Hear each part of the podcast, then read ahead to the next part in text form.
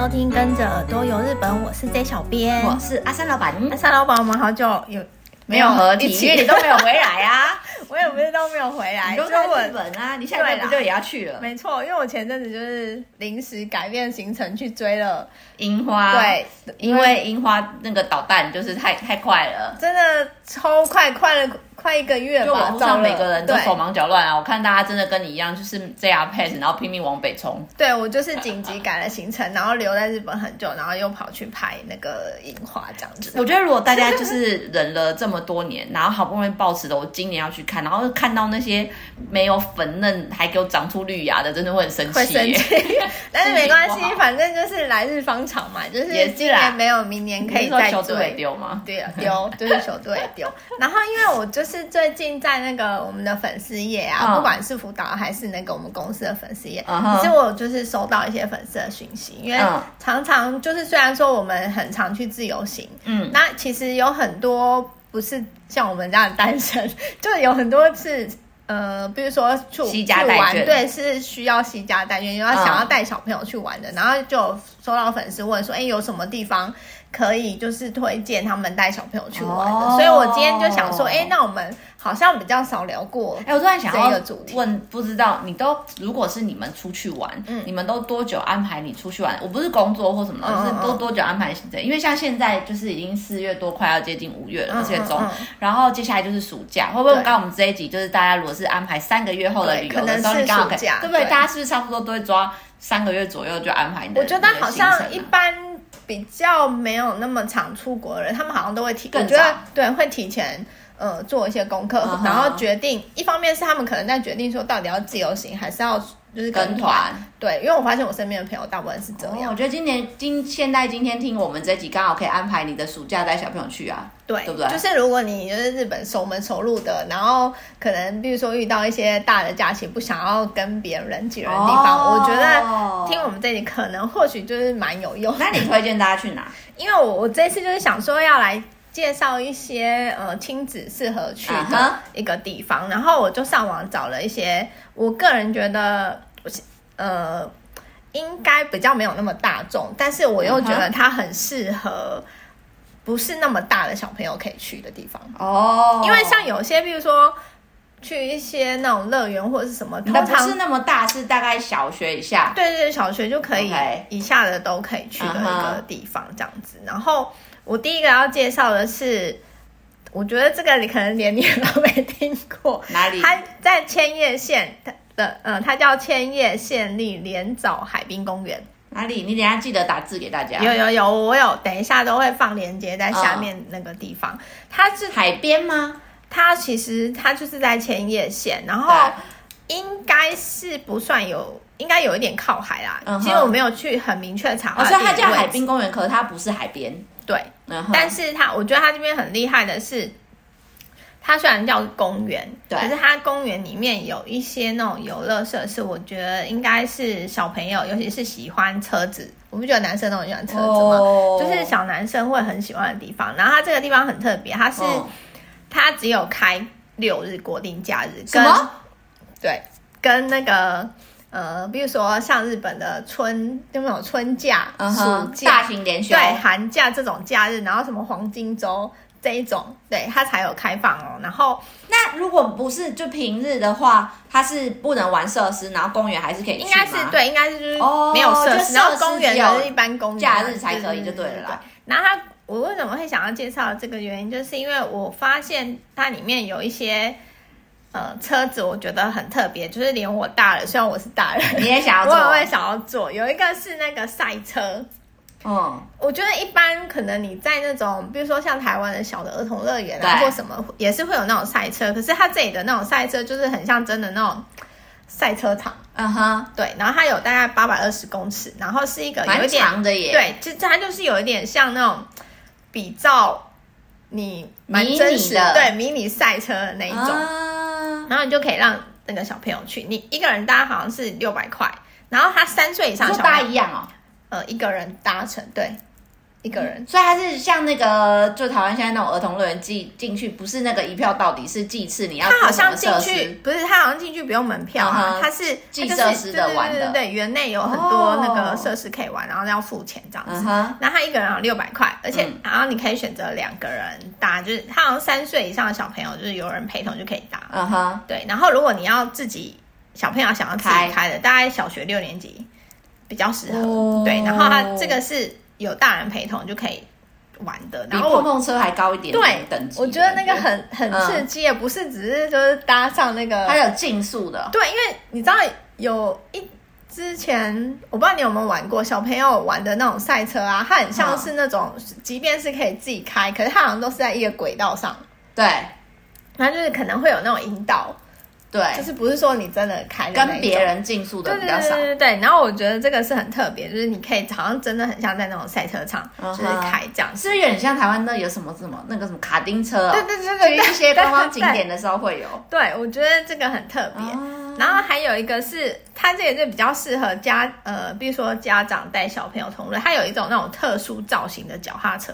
什么意思？什么特殊造型？就是有一点像我们。比较常看到，比如说三个人可以骑的脚踏车，嗯，然后跟你说协力车哦，对，可是它又不是完全的这么正式的协力车，它它的它就是标榜说它这也是手做的那种特殊造型脚踏车，它可以比如说三个人并并肩并排并排坐，然后这样子，并不是一直线，是横排，对对对，横排就是特殊造型。啊，在在路上也太挡路了吧，就是特殊造型啊，然后还有那个还有一个那种棚子。哦，有点像该怎么说？有造，他是说有造型的脚踏车，但我觉得如果讲一个比较大家可以想象，会有点像三轮车，然后有那种棚子，是不是那个有一些什么日月潭或是哪里游湖的那种类类似类似这样？可是他那个是有大部分看到可能就是有人坐在后面，然后一个人在前面骑之类的那一种，可能没有，他好像都可以就是骑，反正他就是标榜说他是手作。然后特殊造型，然后所以你会看到很多你可能没有看过的 奇形怪状、奇形怪状的脚踏车，然后你就可以选说，就是你要你要哪一个这样子。Uh huh. 对，然后它这个也是好像四岁以上小朋友就可以搭了。哦，oh. 其实我觉得你你如果比如说抱着还不会走那个，好像也是可以搭，uh. 因为它就是标榜说你就是家庭同乐的这个设施。Uh huh. 然后还有一个，我这个就是我最想搭，它有一个号称。呃，就是他们日本国内第一长的迷你小火车，你知道小火车？这是要留在日本之最了，因为它是第一长。哎，因为啊，我觉得它很厉害的是，它全长它是游园的，它是游园，对。然后它标榜你知道它多长吗？它全长约二点一公里耶！开玩笑，这太长了吧？主要是坐第一个的人跟最后一个人也隔太远了。然后，所以他说日本第一啊。然后啊，好扯哦！不仅仅是这个。为什么我会想要特别介绍的原因，是因为它的火车头，它的火车造型有很多。一般你在那种园区啊，看到那种小火车，哦，顶多可能就类似那个什么汤马士之类的那一种，就是可能机关车那叫什么？很像那种 S L 已经很厉害了。对对对对，它这里也有。你刚刚讲到一般的火车的那个头也有，还有刚刚你讲那个大家很喜欢 S L 的车头造型也有，还有什么新干线？然后好可爱哦！然后我看到会不一样吗？我觉得他速度好像都还好，反正就是有一个对在控制，因为不能太快啊，因为他太长，可能有特急会比别人什么之类的。然后我看到有一个是我最想说，你知道他有什么吗？有去过东北的朋友都有看。就是坐过连接的那个吗？对，东北新干线，然后不是有一个绿色的叫海鸭布沙吗？嗯嗯，它就是有海鸭布沙这一个哦。然后我就觉得很可爱，因为它这个是不管大人小孩都可以坐，嗯，那就是一个火车头嘛，然后后面对，然后后面就是都可以坐人，然后他一个人，他这个啊标榜一岁就可以搭，嗯哼，然后这样绕一圈，一个人很便宜，才五百块。哎，可是夯不啷当这样玩起来也不少钱，如果它是一项一项设施收的话。对，他应该出一下那个一日券，但他其实没有，就是太多。然后我是挑这三，大部分呃比较主要的可以玩的就是这三个，uh huh. 就是比较需要钱的就是这三个。Uh huh. 然后我我个人就是觉得那个海洋不是很酷哎、欸，uh huh. 你会觉得你搭在那个海洋不是假的，就是对新干线东北新干线绕整个园区就很可爱。Uh. 对，这个是我觉得它的卖点。然后跟它还有标榜说它那边有一个很大的那种。造型创作的油锯。现在其实有很多那种，我不晓得你有没有注意到，它很很多地方的设施不。不再仅仅是像我们以前那种公园这样，只有比如说溜滑梯，uh huh. 或者是怎么。我懂，我懂，我懂。现在台北也都有在之前柯 P 在的时候都会。做说什么共融式，或者是很多不同造型，让大家可以更不会是固定的这种。对，它就是有一些可能要让小朋友发挥创意，说你这个要怎么玩，uh huh. 就之类的。这些就是巨大的游具，uh. 对，uh. 这个东西也是很适合，就是让小朋友在那边放电。嗯、uh，huh. 然后它这边为什么我说其实大人就是也很适合来？是它这边临近，它附近好像还有一个高尔夫球场哦，oh. 然后跟有一个夏，虽然是夏天才可以玩，它有一个。号称千叶级最大的泳池，就是呃，他们叫挖那个什么 Water Garden，就是有点水上乐园的概念，uh huh, 对，都是在这个地方。Uh huh. 所以我就是觉得这个地方，尤其是夏天，很适合就是亲子小朋友呃大人带小朋友来这里放电。Uh huh. 你刚刚说的那个，除了做那个设施以外啊，嗯、就是不是有那个你说比较发挥创意去玩的，对，对，对，对，这个是不是不用？六日也可以的那种，因为它不是开的那个设施。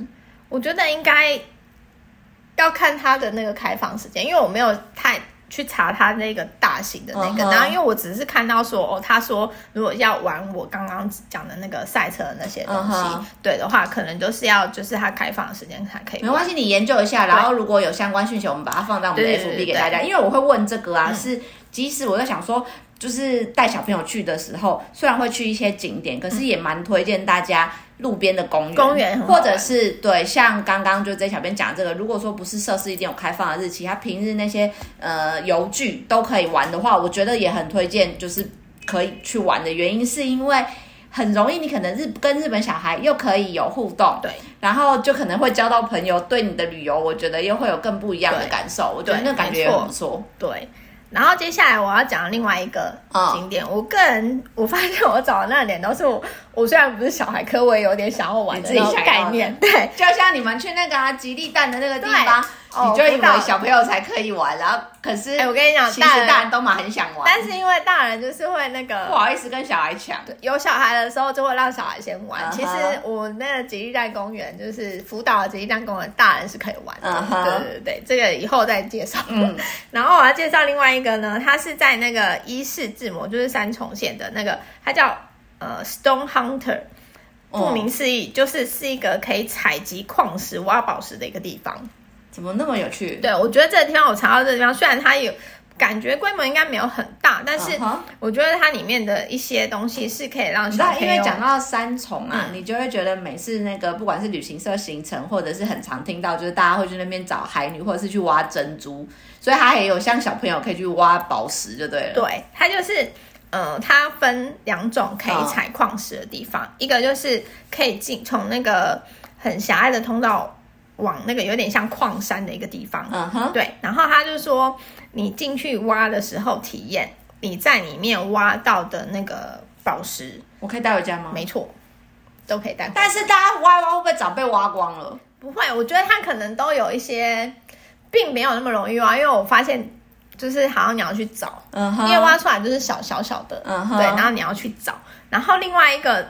我刚刚讲的这个是要到有一点像那个矿山的地方，那这个是比较需要先网络上预约。但是如果你当天去的话，如果有空位，你也可以就是当天报名参加。然后另外一个是不用不用事先报名，就是你当天去就可以参加。它是在那个河川。嗯，还有叫做河床采矿，嗯、然后他说在一个全长大概约四十公尺的那个河川内，没有很长，对，没有很长。然后在那个沙中就是寻找那个宝石，然后说据说大概有那三十对三十种以上的宝石，那么多可以挖。对，然后我觉得这里很棒的是，你除了挖到那个宝石，你可以带回家做纪念之外，你也可以现场。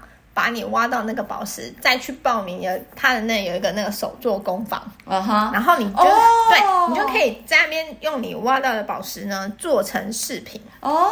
比如说像呃项链呐、啊，这很有趣。对，我觉得做成饰品这件事情，我觉得是很很不错，因为有人可能会觉得说我挖到那石头，然后到底需要干嘛之类的。我觉得我已经可以想象一些小朋友，尤其是小女生，然后做完之后，对然后一直戴在身上，一直在那边献的那个样子。对，就是可以，而且我发现它可以做的饰品种类。蛮多的，它可以做项链啊、钥匙圈、吊饰，很有趣哎，戒指、耳环，好，情侣一起去好像也很好玩。对，我就会觉得这个大人也很适合。然后除了这些之外，如果说你不想要做吊饰，它还有一个我觉得很酷，什么？你可以做那个磁铁。哦，很实用，有没有？你可能吊饰，你平常没有在挂首饰的人，哎，我觉得做磁铁，对，做成磁铁，我觉得这个也很实用。它，我觉得结合手作又更好玩了。对，就自己挖，然后又结合我挖到的东西，把它做成那个饰品。所以我我觉得他很聪明，就是不是让大家只是挖宝石，就是还有把它做成就是一个东西可以带回去，就是使用或者是当纪念。我觉得这是很不错，所以这个很不赖。对，然后它里面还有一个小型的那种恐龙博物馆，虽然它不是。它不是主打恐龙，但是恐龙是辅警嘛？对对对对，但是它里面就是标榜说，哎、欸，它还有一个小的那个恐龙的博物馆，然后可以让喜欢那个恐龙的小，因为恐龙好像也是跟那石头有关，化石什么之类的、嗯，小男生要尖叫。对对对对，然后它就可以标榜说它。你除了来这里采那个矿石之外，你也可以去参观一下小型的那个恐龙博物馆，oh. 然后它可能有一些，比如说简单的讲解之类的，可以就是让大家了解一些恐龙的一些、uh. 呃相关的资讯，这样子。Uh. 对，我觉得这两个地方是我很推荐。你推荐这两个，就会显得我推荐的很粗俗一般呢。因为我就想说今天要聊这个，然后我就想说，那首先应该要先看一下小朋友年纪到底多大来推荐。Uh. 如果说是真的那种小小孩，你知道为什么会想到这个吗？前两天我跟朋友去露营，然后他们是第一次参加露营，嗯、然后对，所以当然他的小孩也没有经验嘛，嗯、然后小孩好像四岁，嗯、然后小孩一到营区之后，你知道他第一件事情问我什么吗？什么？他说：“阿姨，我想要去亲子馆。” 然后我就想说，这个小孩就是都市小孩，平常都被妈妈带去这些就是室内的那个地方。嗯，然后所以我就想说，我们今天刚好要聊这个，就是如果是小小孩，日本当然也有很多这种像户外的亲室内的亲子馆的这个部分，可以带小朋友去。最大家应该一定不陌生，会知道就是那个面包超人博物馆。面包超人博物馆在全日本啊，总共有五个。嗯。从北到南，大概是仙台、横滨、名古屋、神户跟福冈，嗯、其实大部分都在大都市，所以其实我觉得如果很容易接下来对，很容易去。如果那个家长有安排的话，嗯、你可能不要都只有小孩陪你，就是我们也要安排一些时间是 for 小朋友的，可以让他去。嗯、所以我觉得面包超人博物馆也还不错。嗯、然后它就是大家有小孩都会知道，就是室内的一些游乐设施很简单，然后也可以有看一些什么剧场表演啊，真的面包超人会演戏给你看这样子。嗯这五个里面，我竟然因为工作关系，我去过四个。哎，你好厉害哦！我那时候还没小孩，我一心就觉得，如果我小孩，有小孩，我一定要带他去。就很想要制霸，就是全部五个面包超人馆，而且还蛮有趣的，就是买票的时候只有小朋友会多送一个玩具，嗯、就是那个玩具不管是什么摇铃鼓啊，或者是什么小的小型照相机，嗯、就可以当他的票，就让他挂在挂在脖子上。我觉得这个还不错。然后我去过的这四个里面，我特别推荐大家可以去名古屋的跟神户。为什么会推荐这两个？其实每个地方大部分大同小异啦。嗯，那为什么我推荐名古屋跟神户？主要是因为。名古屋跟神户，它的面包超人博物馆都位在旁边，就是有大型商场的地方。就是假设名古屋，它就是在那个旁隔壁，就是爵士之梦长岛跟名花之里，uh huh. 就是你可以带小朋友在那边玩，然后小朋友玩的累了之后，你可能就变推车，你在逛街买东西。Uh huh. 就我觉得是全家可以一起在那边同乐。然后那个神户就在那个大家都会去看夜景那个神户港，oh. 那个那个那叫哪种马赛克广场那边。Uh. 对，所以一样就是把小孩遛累了之后，就剩下就是大人的时光。就逛街，我觉得对，还不错。买东西。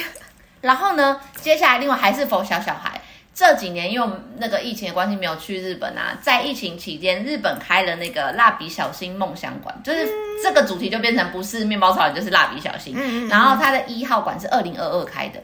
我那前两前一阵子，我有在公司的那个日本旅游推广中心有 FB 有介绍，嗯，就他一号馆它是开在他们蜡笔小新一家人住的那个埼玉县，嗯，对，然后二号我不知道为什么在广岛，就是好像跟他们家人没有太大关系。嗯、你知道三号馆，我那时候在 FB 有写，三号馆就是我们今天录音是十九号了，嗯，明天哇，明天开幕诶，二十号开幕，然后在熊本，哦，对，所以我这我蛮想要去，就是如果有机会去九州的时候，想要带小朋友去看看。说，但是说不定我小朋友大了，就是没什么兴趣。不会，我觉得到乐园就是有不一样，不不一样，因为我觉得每次到乐园都有一种叫什么乐园的那个呃魔力 魔力，对，然后就是呃，因为我觉得它那里面有个设施蛮吸引我，就这种亲子馆通常规模不会太大啦，嗯，但它就是会有非常多的纪念品可以买之外，这个蜡笔小新的馆，它据说它有一个。大家比较很爱露屁股嘛，嗯嗯嗯，屁股造型的弹簧床，所以大家就会在上面咚咚咚咚咚。我觉得这个应该蛮好玩的，我自己都蛮想适合小孩放电，对对对对，下去玩啊。假设说，如果你的小朋友年纪稍微大一些些的话，嗯、我觉得。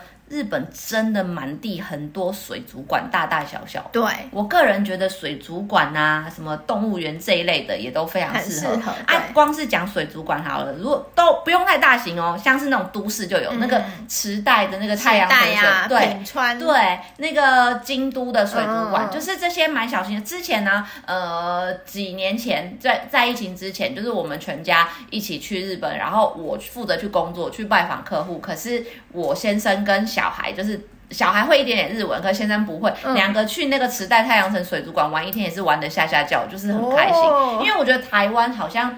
除了之前像那个八景岛来台湾开那个呃水族馆，在在哪桃园之外，没有太厉害、像样水族馆这样子，所以我就觉得去日本的时候很适合带小朋友去安排水族馆。然后鸟语也有一个鸟语的那个水族馆厅，就在你刚刚说那个三重那个挖宝石那边，可以一起安排。嗯，就是鸟语的水族馆好像也是日本很知名的其中一个，因为好像说那边有很聪明的海象啊，会算数啊，会写字啊或什么之类的。对，所以这个鸟语很。推荐啊，我自己呀、啊，推荐的两个水族馆、嗯，一个是名古屋港，名古屋港水族馆。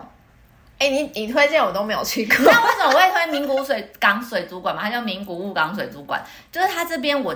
第一次去的时候是夏天，嗯，然后啊，我就对他的那个海洋表演秀超级无敌印象深刻。哎，动保团体不要那个机，我们就纯粹就旅游开心的那个层面去分享。就是他的那个秀，就是非常的让我觉得很欢乐。是那个饲育员跟训练的人，嗯，然后跟那些动物，就真的是那个融为一体，对，融为一体，跟合而为一，然后一起在同乐的那种感觉，嗯，就非常的震撼我。那时候我就觉得，哦。我一定要带我的家人跟小朋友去。可是后来我冬天的时候去了一次，不知道是不是冬天就是太冷还怎么样，秀感觉就差很多。所以我推荐大家，如果要去的对名古屋港水族馆的话，你要夏天去。啊，另外当然还有那个啦，这个你总去过了吧？八景岛。哦，有对不对？八景岛这个在横滨的呃它很有，它也是水族馆，然后也是日本。我们之前好像聊那种呃偶像剧拍摄或情侣约会，就是也都很常会去这个横滨八景岛。没错，然后它也有游乐设施，就是蛮适合一票到底，什么都可以玩。嗯、然后它又是标榜可以跟动物很亲密接触的，对对，所以我觉得这个也是在台湾感体验不到的。对，然后讲了水里面的，我就要讲路上的。嗯野生动物园，这也是我超爱的。Oh. 我日本好像蛮多野生动物园，也是一样，大大小小都有。我唯一只有去过福岛的野生动物园，嗯，那它当然规模也不大，它也是小小的，外面看起来好像也袅袅的。对，外面看起来。我为什么会觉得它印象真的那么深刻？我记得之前跟大家分享，就是它是让你自己开车，对，就是你们自己开车进到这个园区，然后你只要稍微摇下一些车窗。那个长颈鹿跟那个马跟那些动物是直接，还有那种，我反正我就记到记得有很多那种动物就会直接塞进，把它的头塞进那个窗户来，然后让你喂食，就真的是非常近距离的接触，你甚至看不到它鼻子以上，你只看到它嘴巴大牙齿一直塞进来，那个感受我觉得非常特别，跟台湾就是不一样。对，你知道为什么？就是而且它很便宜。很便宜，因为我查完之后，我才发现有多惊人。就是我去的这个福岛，它有趣又不贵嘛，它门票收一个门票，我现在我忘记我那时候去多少钱。我刚等一下要讲的价钱，就是我刚刚在网络上面看到他们现在最新的。嗯，然后。门票大人两千九日币，大概门呃台币大概五百八吧，很便宜。然后啊，因为他不是要开那个车车去逛吗？嗯嗯嗯，五人座，他有分车子的大小，五人座的车子他顶多另外再收你一台车两千日币，所以大概是台币四百块。嗯。那了不起，就算我一个人去加一台车好了，门票也不到台币一千块。嗯。你知道台湾？应该最厉害的就是六福村吧，嗯、虽然之前有一些争议啦，嗯、就是那个狒狒之类，可是台湾这个六福村门票，光门票虽然说还有乐园哦，不能直接比较，可是它的门票就一千二，哇，吓人的在后面，它后面做那个勇闯猛兽岛的另外这个。前一阵子很红，我记得有蛮多部落客都有在，不管是卖那个他们的六福村的饭店啊，还是就是这些体验，嗯，就是你知道多贵吗？两千。哎，勇闯猛兽岛一九九九，哇！然后我就想说，这样夯不啷当加起来三四千块，我现在是要去迪士尼是不是？那我就觉得超贵。然后啊，我就查了一下，日本你知道规模最大最大的那个野生动物园在哪？最大的野生动物、嗯，因为他刚刚说他有十几个嘛。虽然我去了福岛这个小小鸟鸟的，最大、哦、会不会在关西？不是，它最大的呢在九州的大分县。然后我后来发现它，它它这间叫做那个非洲野生动物园。嗯，它离大家会去的像是那个别府温泉啊，跟游步院很近，就大家会去什么那个地狱美谷里，对对对，什么海地狱那些，就在那附近。然后它有七十种动物，总共有一千三百头野生动物。它有大象、狮子、老虎、犀牛，这些通通都是你可以坐它的那个，真的跟六福村那个勇闯，就是造型是那种什么犀牛的车车或狮子的车车，然后进去，然后喂食这些动物。哎，哇！然后啊，它的门票竟然只要两千六日币，哎，比刚刚那个福岛还便宜，耶，超便宜。啊，更神奇的是，我竟然发现。我上次那什么一月那一趟去日本的时候，嗯、不对，是二月那趟去日本的时候，嗯、被日本人载到门口过，哎，我没进去，然后我不知道它是规模最大，然后它其实我那时候我记得我跟大家分享，因为我们前阵子好像是不是在聊樱花的时候。对去到乐园，通常转进去就是那些山路蜿蜒的时候，要转进去园区之前，都还会有很长一段路嘛。对对对。它最大最大的地标就是你转进去那个园区的那个路之前，有一只很大很大很大的大象，嗯、然后就是雕像在那边。然后你转进去之后，绵延非常长长长长长长的路，两旁都是樱花，哎哇！然后进去之后，又是日本最大的野生动物园，就想想它占地到底有。多大？对，然后我就非常希望，就是我春天有机会可以又可以看樱花，然后又可以带小朋友去玩这个。对啊，这样就完美，是不是？我觉得这里超推荐大家可以去，感觉就很值回票价。对，我觉得最后还有一个最不败的，不管就是大人小孩都可以的，就是乐园。乐园 超不败，对不对？就是除了这些什么水族馆这些什么东西，然后你刚刚分享的那个以外，嗯、我觉得乐园，对，就尤其是。今年是迪士尼四十周年，对，是不是大人感觉小孩就像你说的乐园蜜那种滤镜，就进去之后真的会发疯哎、欸，真的，一进去就是觉得到不同的世界。对啊，梦想欢乐的王国。对，而且我们上次也有分享那个 USJ，我觉得这个环球也是对任天堂，所以我觉得今年如果晚暑假去是很推荐啦啊，可是你可能要有累积到爆的那个，会爆掉。对。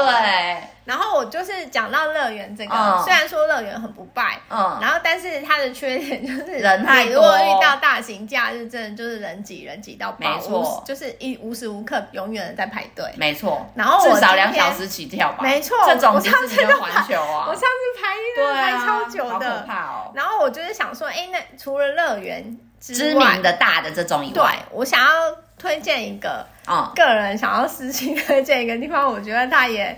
应该，如果是杰尼斯粉丝，搞不好会知道。一般人可能不太会去这个地方，嗯、因为这个地方其实就是有点像我们台湾的儿童乐园。嗯哼。然后大部分应该都是当地人才会去，在地人遛小孩的地方。对，对，在地人遛小孩的那个好玩的乐园。嗯哼。这个地方叫做在大阪。叫做梅芳公园，梅芳公园，对，梅芳公园。我觉得我好像有听过啊。它很有名，它是不是也有一个称号，是类似什么日本最古老还是什么之类的乐园这一类的？应该是蛮，应该是蛮久的历史，应该就是当地人从小玩到大的地方。然后我为什么会知道这？其实我如果我如果不是因为我的偶像，我应该不会知道。为什么杰尼斯粉会知道这个？因为他的那个代言人。他从那个二零一三开始的代言人就是 V 六，之前 V 六现在儿童乐园有代言人 V 六的那个冈田准一，他是里面的那个就是他们叫 Hirapani 桑，就是他梅芳公园的哥哥哥哥，对梅芳哥哥，对只搬过来叫梅芳哥哥，然后就是什么葡萄姐姐、水蜜桃姐姐这种，他叫梅芳哥哥。因为为什么会找他？因为他是大阪府。就他就是当地人，人他就是大阪，然后梅芳是出生。哦，对，然后他找了他当代言人之后啊，整个那个公园的就是人气被指数上升，就是入场人年年大增，所以他就是一直到现在都还是那个代言人，所以会吸引很多杰尼斯粉会朝圣，就对了。对，然后我会呃想要介绍这个地方是呃不是不只只不单单只是因为哦他是我 钢铁准一代言之外。Uh huh.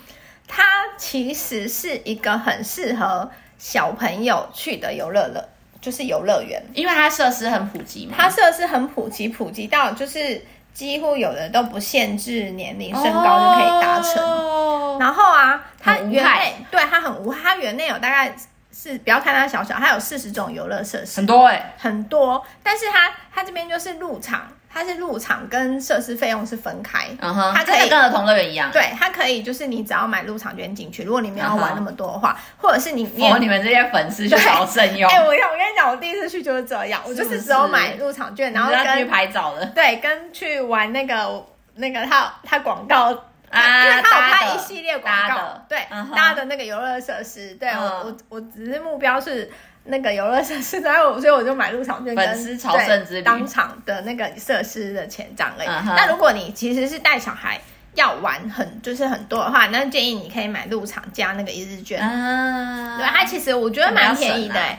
入园啊，我刚查了一下最新价钱，大人才一千八日币。Uh. 如果你事先在网络或者是 Lawson，、uh huh. 就是他们便利商店 Lawson 都可以买票嘛，购、uh huh. 买的话就只要一千六。比我刚刚那些野生动物园都便宜，大家超便宜。然后如果是呃入园加一日券的话，大人是四千八，那你在网络买可能大概四千四左右。Oh. 小朋友很便宜，入园费两岁到小学生大概一千，超便宜日币。对，然后在网络上买可能就便宜一百块九百块。嗯，oh. 那如果你是那个买入园加一日券的那种，小学生四千，网络买三千八。嗯，两岁到未就学的两千八。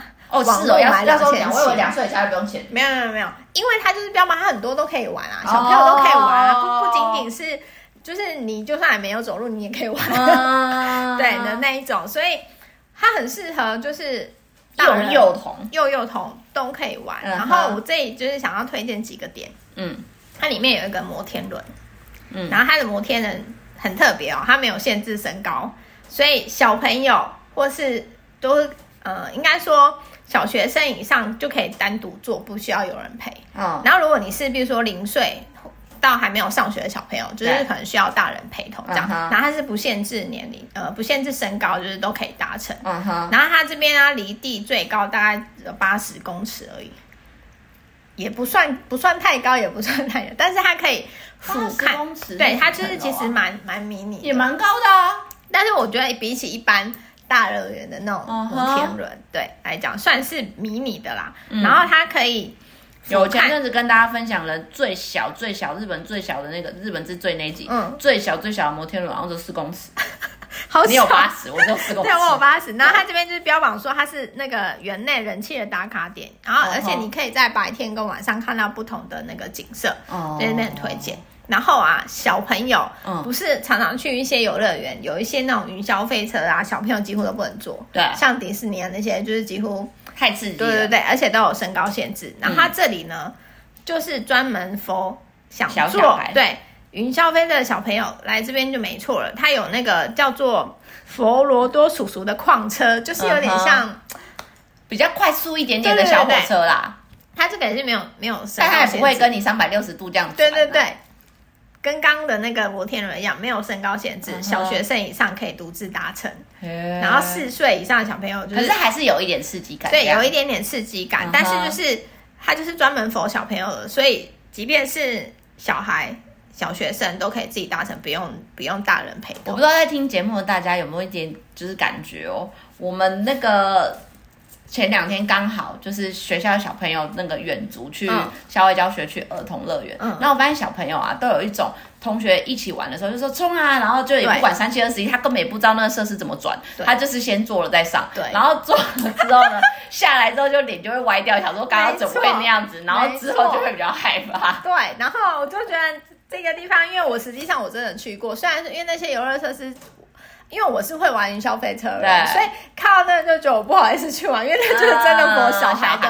但是就觉得小朋友坐那，看到他那边尖叫，就很可爱，很有趣，很可爱。对。然后我刚刚讲的这是佛小孩的，大人如果你想要玩世界，这里也有，它有三款，就是专门是佛，就是比较大的大人。然后它这个就有像一般的乐园一样，它有那个身高的限制。嗯。一个是那种类似自由落体的那种，啊、对，然后还有有一也有一个佛大人很快的那个云霄飞车，跟有一个我觉得很特别，它是叫做那个咕噜咕噜哦，就是有点像转吗？对，旋转唱，它是一个圆形的造型，然后有点像一个圆盘，然后你人坐在那边就有点像呃围着那个 CD 转盘这样这样做，我好讨厌这种、哦，然后它就会这样子转。